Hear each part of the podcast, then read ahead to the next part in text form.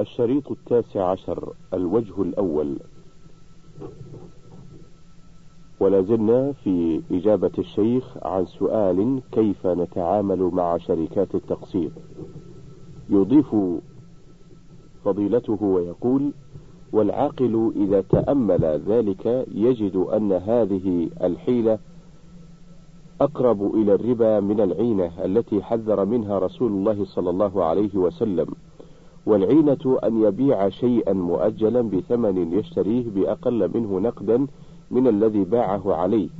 وقد يكون هذا البائع عن البائع الأول حين حين بيعه لا يخطر بباله أنه سيشتريها مما اشتراها ممن اشتراها منه والمشتري لا يخطر بباله أنه سيبيعها ثم بعد ذلك يعدل عنها ويعرضها في السوق. فلا يحل لبائعها الأول أن يشتريها بأقل مما باعها به. وهذا من العينة التي حذر منها رسول الله صلى الله عليه وسلم في قوله إذا تبايعتم بالعينة وأخذتم أذناب البقر ورضيتم بالزرع وتركتم الجهاد ألقى الله في قلوبكم ذلا لا ينزعه من قلوبكم حتى ترجعوا إلى دينكم. الهامش رواه أبو داود في البيوع رقم ثلاثة آلاف أربعمية واثنين وستين وله طرق يتقوى بها. السلسلة الصحيحة رقم أحد عشر. انتهى الهامش. ومعلوم أن الحيلة في بيع التقسيط الذي ذكرته آنفا أقرب بكثير من الحيلة في مسألة العينة. وعلى هذا فإني أقدم النصيحة لإخواني البائعين والمشترين عن هذه المعاملة التي لا ينالون بها إلا نزع البركة في بيعهم. قال الله تعالى يمحق الله الربا ويربي الصدقات. سورة البقرة الآية السادسة والسبعون بعد المئتين. ثم أن هذه ثم إن هذه المعاملة فيها مفسدة من الناحية الاقتصادية لأنها لسهولتها يقدم عليها الفقراء ويتجشمون الدين. ويشغلون ذممهم بهذه الديون التي تتركب آه، عليهم. وربما يأتي الزمن الذين يعجزون فيه عن التسديد فحينئذ تقع المشكلات والنزاعات بين البائع والمشتري وربما تصل الحال إلى الإفلاس. فيكون هذا البائع الذي قصد الربا من هذه المعاملة فماذا كانت عقوبتهم؟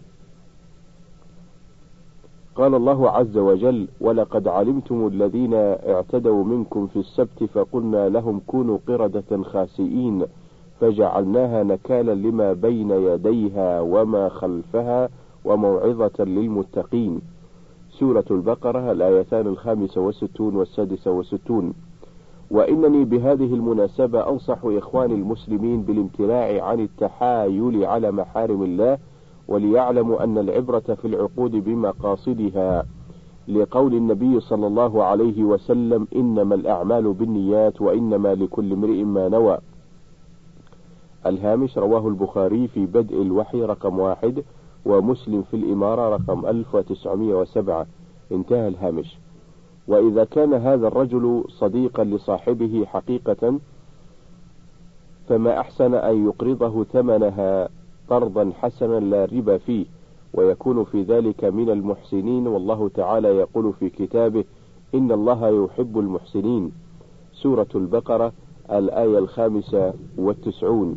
وإني أنصح هذا الأخ الصديق الذي عامل هذه المعاملة أن يسقط الربا الذي أضافه إلى قيمة السيارة وأن يقتصر على ثمنها الذي اشتريت به.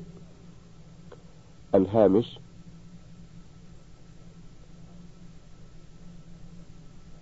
بل التأمين التعاوني والتأمين التجاري. الهامش كتاب الدعوة رقم خمسة الشيخ ابن عثيمين رقم الجزء الثاني رقم ستين وواحد وستين. انتهى الهامش.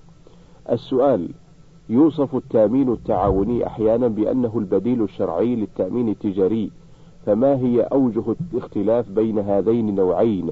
وما الذي يجعل التأمين التجاري محرما والتأمين التعاوني أمرا جائزا؟ الجواب التأمين التعاوني لا يقصد به المعاوضة وإنما يقصد به التعاون على النكبات والحوادث. وأما التأمين التجاري فالغرض منه المرابحة فالغرض منه المرابحة وهو من الميسر الذي حرمه الله عز وجل في كتابه وقرنه بالخمر والأنصاب أي الأصنام والاستقسام بالأزلام. هذا هو الفرق. ولذلك تجد الرجل لو أقرض شخصا دينارا ولم يسلمه المقترض إلا بعد سنة أو أقل أو أكثر كان هذا صحيحا. ولو أعطاه بدينار على سبيل المعاوضة كان هذا فاسدا حراما. فالنية لها أثر في تحويل المعاملات من حرام إلى حلال. مسابقات الصحف. الهامش المصدر السابق الجزء الثاني رقم 61 و 62 انتهى الهامش. السؤال ما الحكم في المسابقات التي تنشر في الصحف في رمضان أو في غيره؟ هل هي جائزة لمن يشتري هذه الصحف من أجل المسابقة؟ الجواب الظاهر أنها جائزة أي أنه يجوز شراء هذه الصحف من أجل الدخول في المسابقة. لا سيما إذا كانت مسابقة إذا كانت لا سيما إذا كانت مسابقة تفيد الإنسان علما شرعيا أو مفيدا.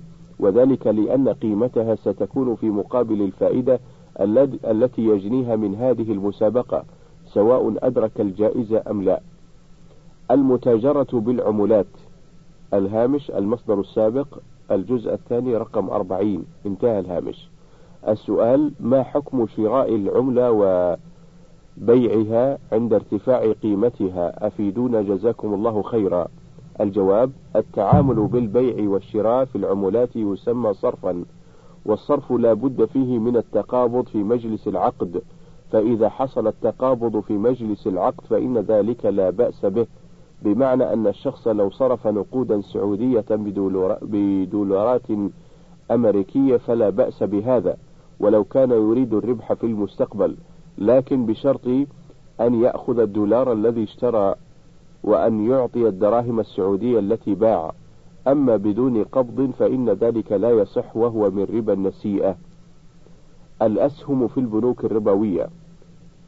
الهامش اللؤلؤ المكين من فتاوى بن جبرين في الصفحة رقم 196 آه، انتهى الهامش. السؤال عند أبي ثلاثون سهبا من أسهم البنك. وعندما علمنا أنه بنك ربوي قام أحد إخواني بتوجيه النصح له وأنها حرام فقال إذا قوموا ببيعها. وبعد وفاته وجدنا الأسهم كما هي. وكان يريد بيعها في حياته وكانت الأسهم قد تضاعفت فأصبحت ستين. فالسؤال هل يلحقه إثم في ذلك؟ رحمه الله تعالى. الجواب عفى الله عنه. ولعله لا يلحقه إثم وذلك لأنه عزم على التخلي آه، منها في حياته ولم يستطع ولعله لعذر حصل أو مانع وجد. وعليكم بيع الأسهم والصدقة بجزء من الربح ولو عشر في المئة وعشرين للتخلص من الربا الذي فيها واقتسموا الباقي. وراثة المال الملوث بالربا. الهامش اللؤلؤ المكين في الصفحتين السادسة والتسعين والسابعة والتسعين بعد المئة. انتهى الهامش. السؤال بالنسبة للورثة هل يأخذون هذه الأسهم ليبيعوها ويقسموا الإرث بالرغم من معرفتهم السابقة واللاحقة بوجودها علما أن بعض الورثة قد علم بذلك والبعض لم يعرف إلا بعد وفاته فما هو الحل في ذلك؟ الجواب نعم لهم أخذها وبيعها والصدقة بجزء من ربعها من ربحها كالسدس أو الثمن ومن امتنع من الصدقة بشيء من نصيبه بعد نصحه فأعطوه سهمه. وأما القاصرون فاحفظوا نصيبهم حتى يبلغوا أو يرى وليهم تطهير حظهم بما هو الأصلح. بيع الريالات المعدنية بورقية. الهامش اللؤلؤ المكين في الصفحتين الثالثة والتسعين والرابعة والتسعين بعد المئة. انتهى الهامش. السؤال هل يجوز بيع العملة الورقية بالعملة المعدنية دون التساوي؟ كأن يبيع تسعة ريالات معدنية بعشرة ريالات ورقية. وهل يجوز بيع بطاقة الهاتف المساوية لخمسين ريالا بخمسة وخمسين ريالا؟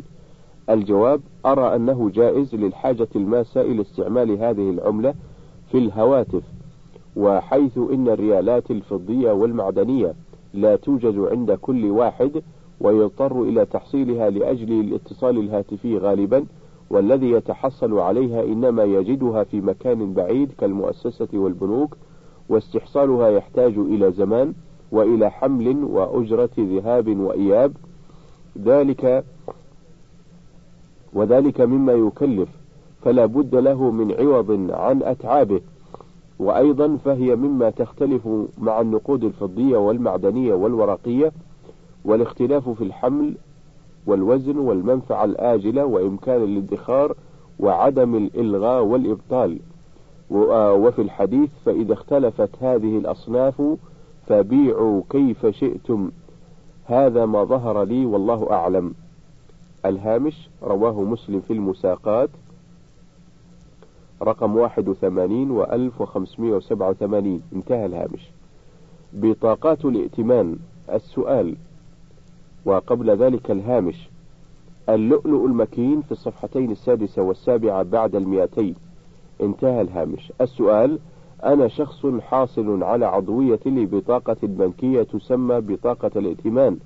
ومن خلال هذه العضوية أستطيع أن أشتري كل ما يلزمني خاصة أثناء السفر والذي أحرص على أن لا أستخدم فيه النقود وذلك للأمان من السرقة والضياع.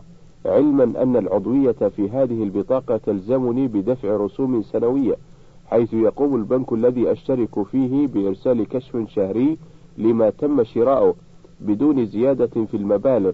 إلا أنه في حالة عدم تسديدي خلال شهر فإن تلك المبالغ تؤخذ عليها فائدة مع العلم أنني لن أتأخر في السداد لتوفر المبلغ. فما هو حكم هذه البطاقة؟ الجواب هذه البطاقة في نظري لا يجوز الاشتراك فيها لأجل, لأجل الرسوم السنوية التي تؤخذ منهم بسببها.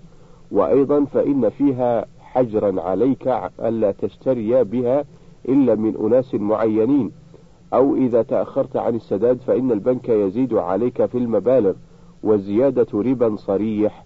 لكن في السفر إذا خشيت من سرقة نقودك يمكن أن تباح هذه البطاقة بقدر الحاجة فقط. بطاقات التخفيض. الهامش اللؤلؤ المكين في الصفحة رقم 209 انتهى الهامش. السؤال ما حكم بطاقات التخفيض التي تصدرها بعض الشركات بمبلغ بسيط؟ نرجو من فضيلتكم التكرم بالإجابة عن صفة هذه البطاقات.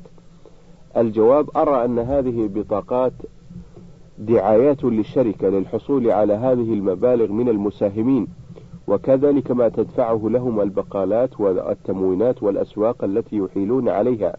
ثم فيه أيضا ضرر على بقية أهل الأسواق على بقية أهل الأسواق الذين لم يساهموا عند هذه الشركة حيث ينصرف الناس عنهم لأجل هذه التخفيضات الوهمية.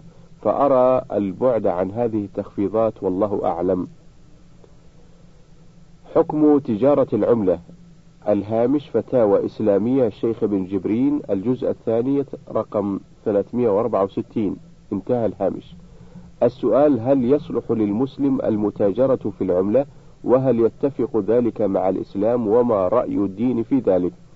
الجواب لا بأس في التجارة في العملة وهو بيع نقد بنقد ولكن بشرط التقابض قبل التفرق سواء سلم العين واستلم وما يقوم مقامها من الشيكات المصدقة الموثوقة وسواء كان المتصارفان مالكين أو وكيلين فإن كان الصرف ليس على هذه الصفة فلا يجوز وفاعله عاص بفعله وناقص الإيمان ولا يخرجه ذلك إلى الكفر. حكم بيع وشراء العملة.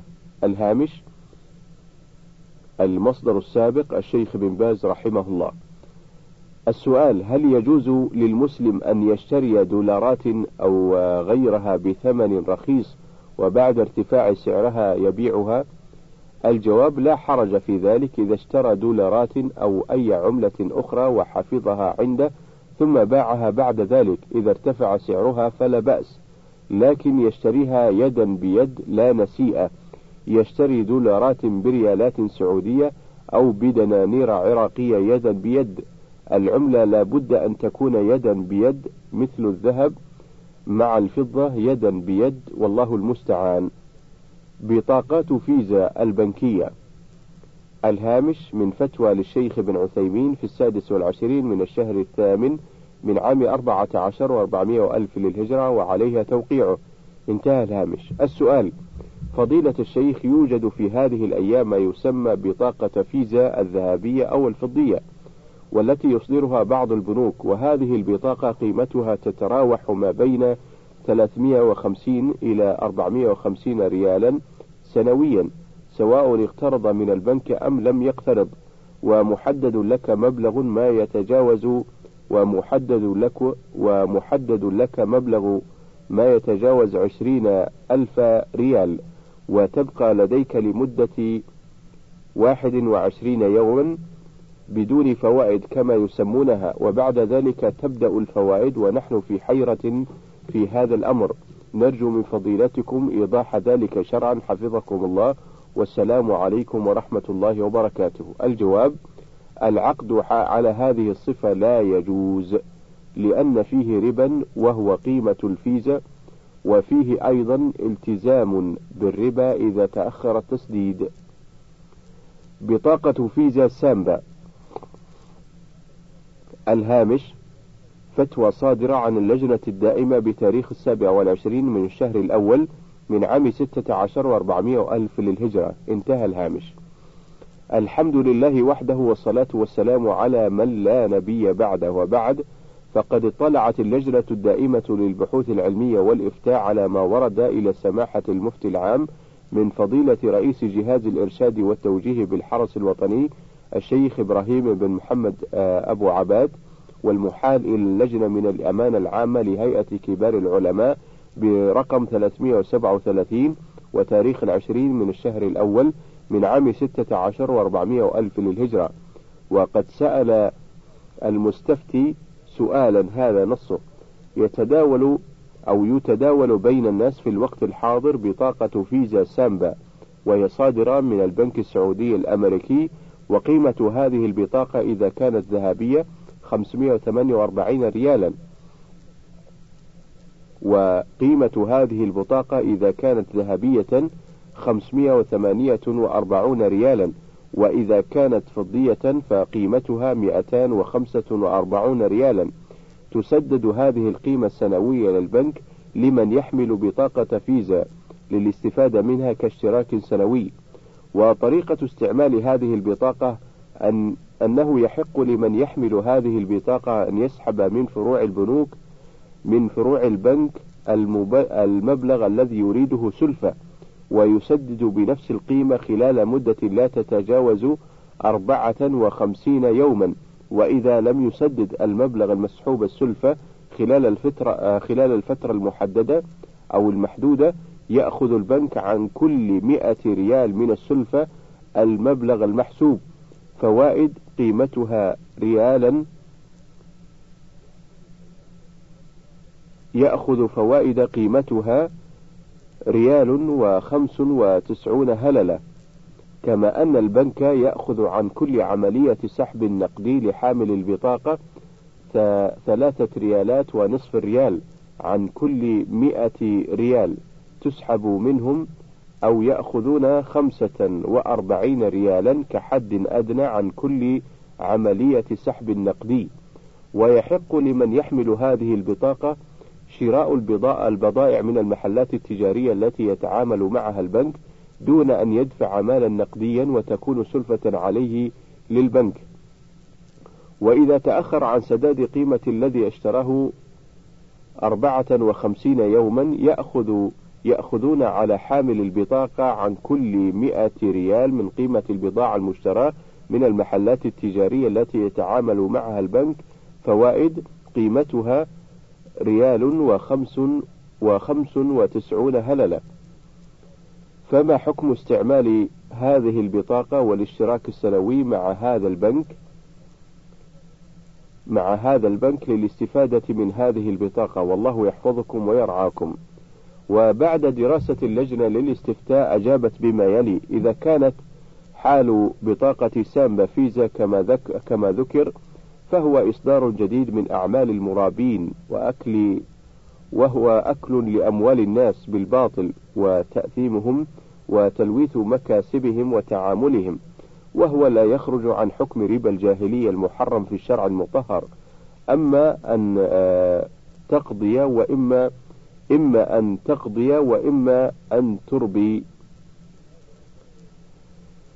لهذا فلا يجوز إصدار هذه البطاقة ولا التعامل بها وبالله التوفيق وصلى الله على نبينا محمد وآله وسلم. الهامش اللجنة الدائمة للبحوث العلمية والإفتاء الرئيس عبد العزيز بن عبد الله بن باز رحمه الله عبد الله بن عبد الرحمن الغديان عضو بكر بن عبد الله أبو زيد عضو عبد العزيز بن عبد الله بن محمد آل الشيخ عضو صالح بن فوزان الفوزان عضو. الغناء والملاهي واللعب. حكم الغناء. السؤال سماحة الشيخ عبد العزيز بن باز سلمه الله السلام عليكم ورحمة الله وبركاته. ما حكم الأغاني؟ هل هي حرام أم لا؟ رغم أنني أسمعها بقصد التسلية فقط وما حكم العزف على الربابة والأغاني القديمة؟ وهل القرع على الطبل في الزواج حرام بالرغم من أنني سمعت أنها حلال؟ ولا أدري وأثابكم الله وسدد خطاكم. الجواب إن الاستماع إلى الأغاني حرام ومنكر ومن أسباب مرض القلوب وقسوتها وصدها عن ذكر الله وعن الصلاة. وقد فسر أكثر, أكثر أهل العلم في قوله تعالى ومن الناس من يشتري لهو الحديث. سورة لقمان الآية السادسة فسر ذلك بالغناء.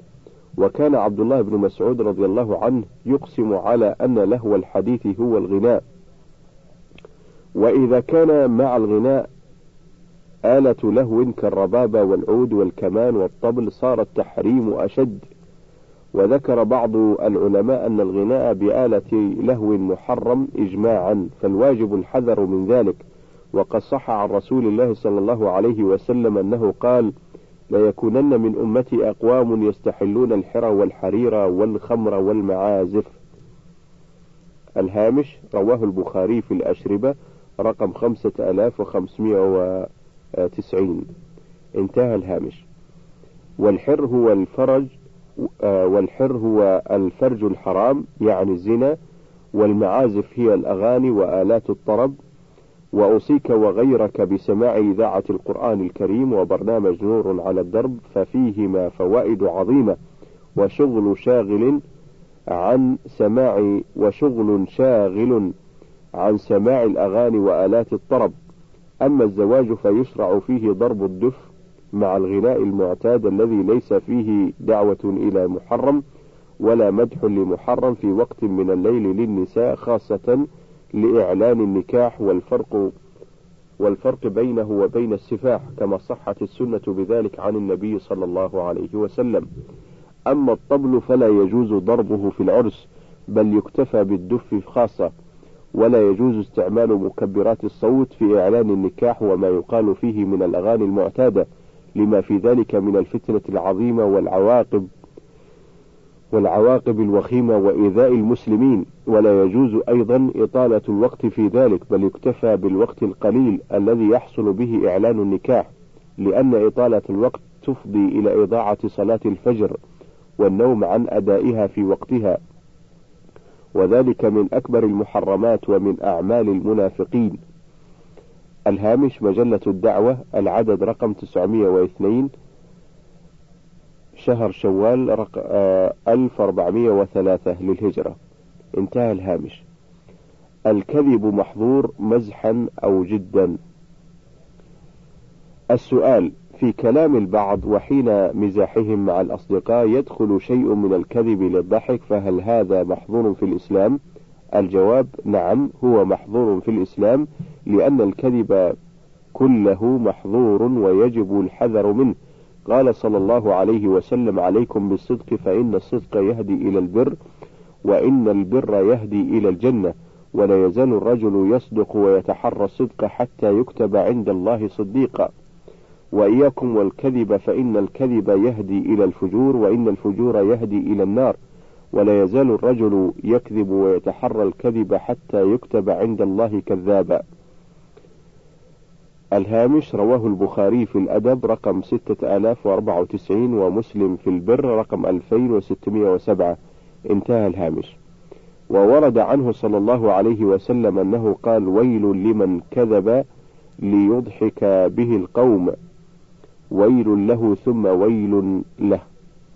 الهامش رواه أبو داود في الأدب رقم أربعة آلاف وتسعمائة وتسعين والترمذي في الزهد رقم ألفين وثلاثمائة وخمسة عشر والنسائي في الكبرى رقم ألف رقم أحد عشر ألفا ومئة وستة و ومئة وستة وعشرين ورقم أحد عشر ألف وستمائة وخمسة وخمسين. انتهى الهامش.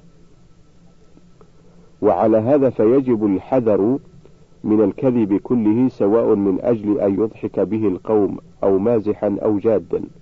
وإذا عود الإنسان نفسه على الصدق وتحريه صار صادقا في ظاهره وباطنه.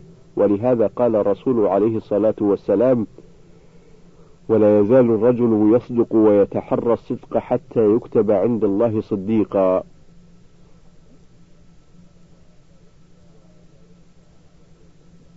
ولا يخفى علينا جميعا ما يحدث نتيجة للصدق وما يحدث نتيجة للكذب. الهامش فتاوى المرأة جمع محمد المسند في الصفحة رقم 90 والفتوى للشيخ محمد العتيمين انتهى الهامش. الشباب والإجازة الحمد لله والصلاة والسلام على رسول الله وعلى آله وأصحابه ومن اهتدى بهداه أما بعد فبمناسبة الإجازة الحالية فإنه يسرني أن أوصي الشباب خاصة والمسلمين عامة بتقوى الله عز وجل أينما كانوا واستغلال هذه الإجازة فيما يرضي الله عنهم ويعينهم على أسباب السعادة والنجاة ومن ذلك شغل هذه الإجازة بمراجعة الدروس الماضية والمذاكرة فيها مع الزملاء لتثبيتها والاستفادة منها في العقيدة والأخلاق والعمل. كما أوصي جميع الشباب بشغل هذه الإجازة بالاستكثار من قراءة القرآن الكريم والتدبر والتعقل وحفظ ما تيسر منه لأن هذا الكتاب العظيم هو أصل السعادة لجميع المسلمين وهو ينبوع الخير ومنبع الهدى. أنزله الله سبحانه تبيانا لكل شيء وهدى ورحمة وبشرى للمسلمين وجعله سبحانه هاديا للتي هي أقوم. ورغب عباده في تلاوته وتدبر معانيه كما قال سبحانه أفلا يتدبرون القرآن أم على قلوب أقفالها؟ سورة محمد الآية الرابعة والعشرون. وقال تعالى كتاب أنزلناه إليك مبارك ليتدبروا آياته وليتذكر أولو الألباب. سورة صاد الآية التاسعة والعشرون. وقال عز وجل إن هذا القرآن يهدي إن هذا القرآن يهدي للتي هي أقوم سورة الإسراء الآية التاسعة. فنصيحتي للشباب ولجميع المسلمين أن يكثروا من تلاوته وتدبر معانيه وأن يتدارسوه بينهم للعلم والاستفادة وأن يعملوا به أينما كانوا كما أوصي الشباب و كما أوصي الشباب وجميع المسلمين بالعناية بسنة رسول الله صلى الله عليه وسلم وحفظ ما تيسر منه. ولا سيما في هذه الإجازة مع العمل بمقتضاها لأنها الوحي الثاني والأصل الثاني من أصول الشريعة.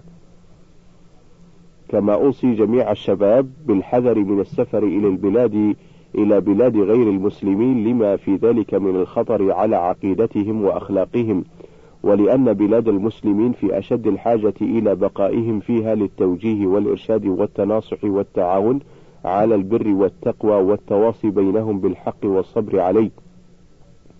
وأوصي جميع المدرسين في هذه الإجازة باستغلالها في إقامة الحلقات العلمية في المساجد والمحاضرات والندوات لشدة الحاجة إلى ذلك كما أوصيهم جميعا بالتجول للدعوة إلى الله في البلدان المحتاجة لذلك حسب الإمكان وزيارة المراكز الإسلامية والأقليات الإسلامية في الخارج للدعوة والتوجيه.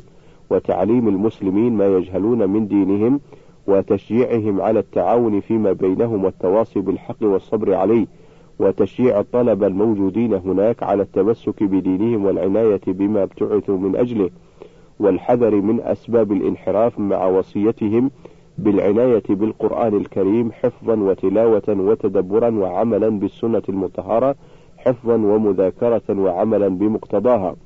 وأسأل الله أن يوفق المسلمين شيبا وشبابا وأساتذة وطلابا وعلماء وعامة لكل ما فيه صلاحهم وسعادتهم ونجاتهم في الدنيا والآخرة. إنه جواد كريم. وصلى الله وسلم على عبده ورسوله وصفوته من خلقه نبينا محمد وآله وصحبه. الهامش مجموع فتاوى بن باز. الجزء الرابع في الصفحة رقم 190 انتهى الهامش. لعب الورق البلوت السؤال كثيرا ما نلعب مع بعض ذوي الأموال الكثيرة الورق البلوت والفائز منا يعطيه هؤلاء 200 ريال. فهل هذا حرام ومن القمار؟ الجواب هذه اللعبة على الوجه المذكور حرام ومن القمار. والقمار هو الميسر المذكور في قوله سبحانه يا أيها الذين آمنوا إنما الخمر والميسر والأنصاب والأزلام رجس من عمل الشيطان فاجتنبوه لعلكم تفلحون. إنما يريد الشيطان أن يوقع بينكم العداوة والبغضاء في الخمر والميسر ويصدكم عن ذكر الله وعن الصلاة فهل أنتم منتهون؟ سورة المائدة الآيات الآيتان التسعون والواحدة والتسعون. فالواجب على كل مسلم أن يتقي الله ويحذر هذه اللعبة وغيرها من أنواع القمار ليفوز بالفلاح وحسن العاقبة والسلامة مما يترتب على هذه اللعبة من الشرور الكثيرة المذكورة في الآيتين. الهامش كتاب الدعوة الفتاوى في الصفحتين السابعة والثلاثين والثامنة والثلاثين بعد المئتين الشيخ بن باز رحمه الله.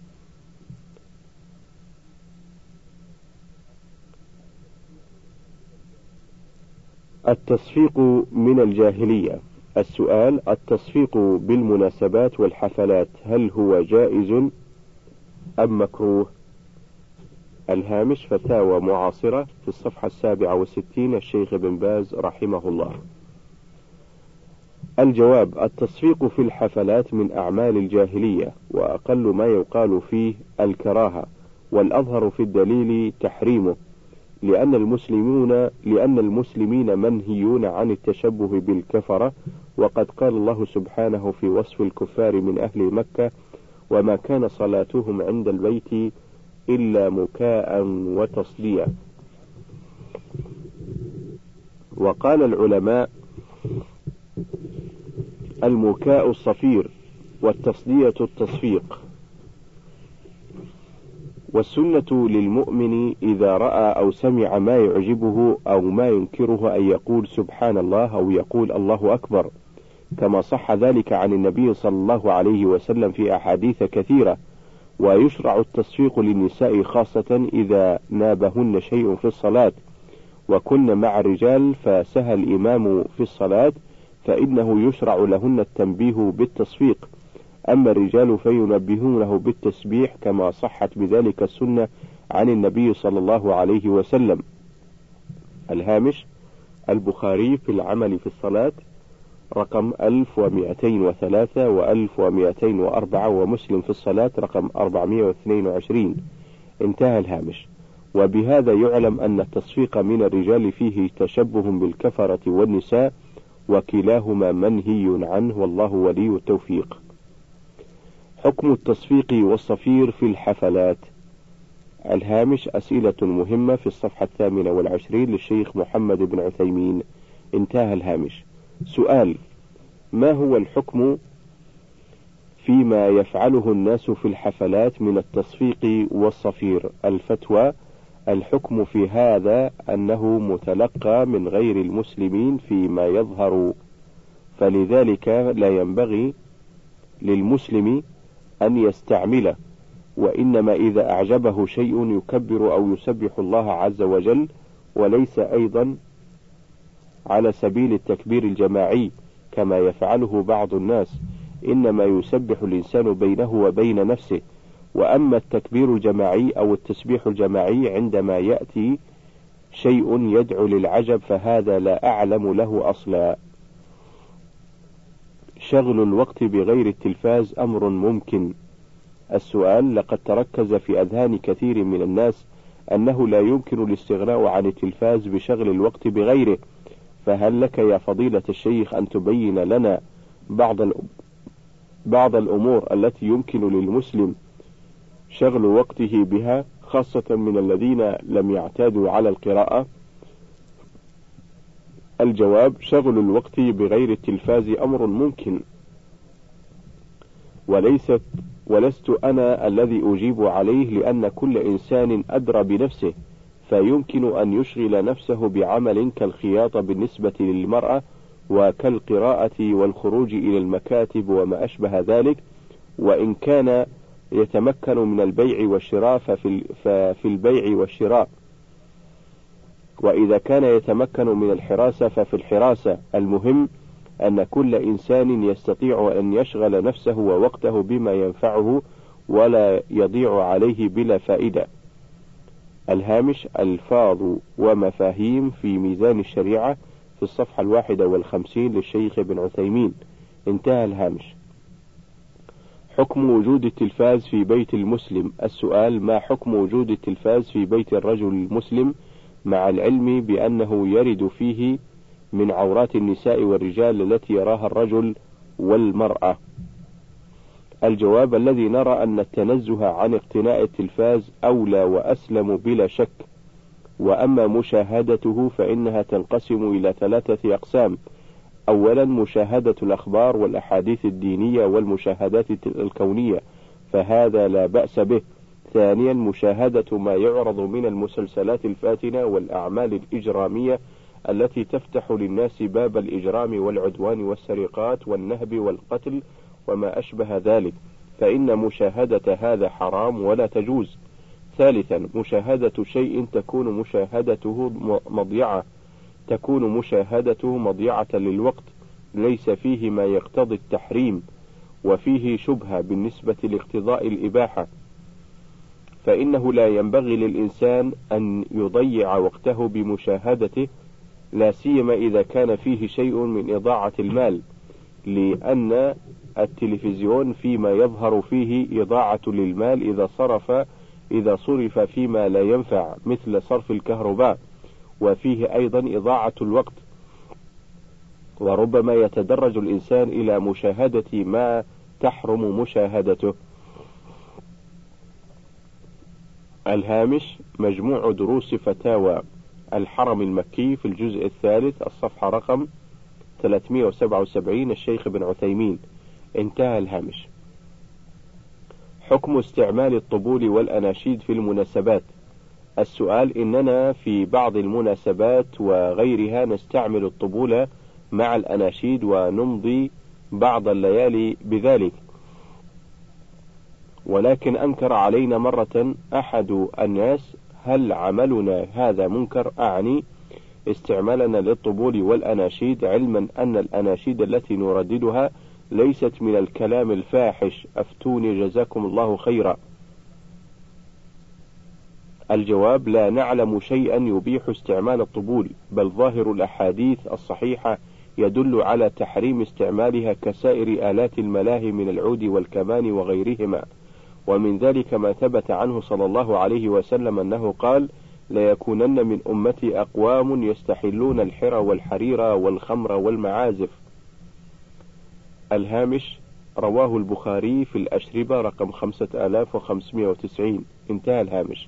ولفظ المعازف يشمل الأغاني وجميع آلات اللهو الهامش مجلة البحوث عدد رقم 38 في الصفحة رقم 144 الشيخ بن باز رحمه الله.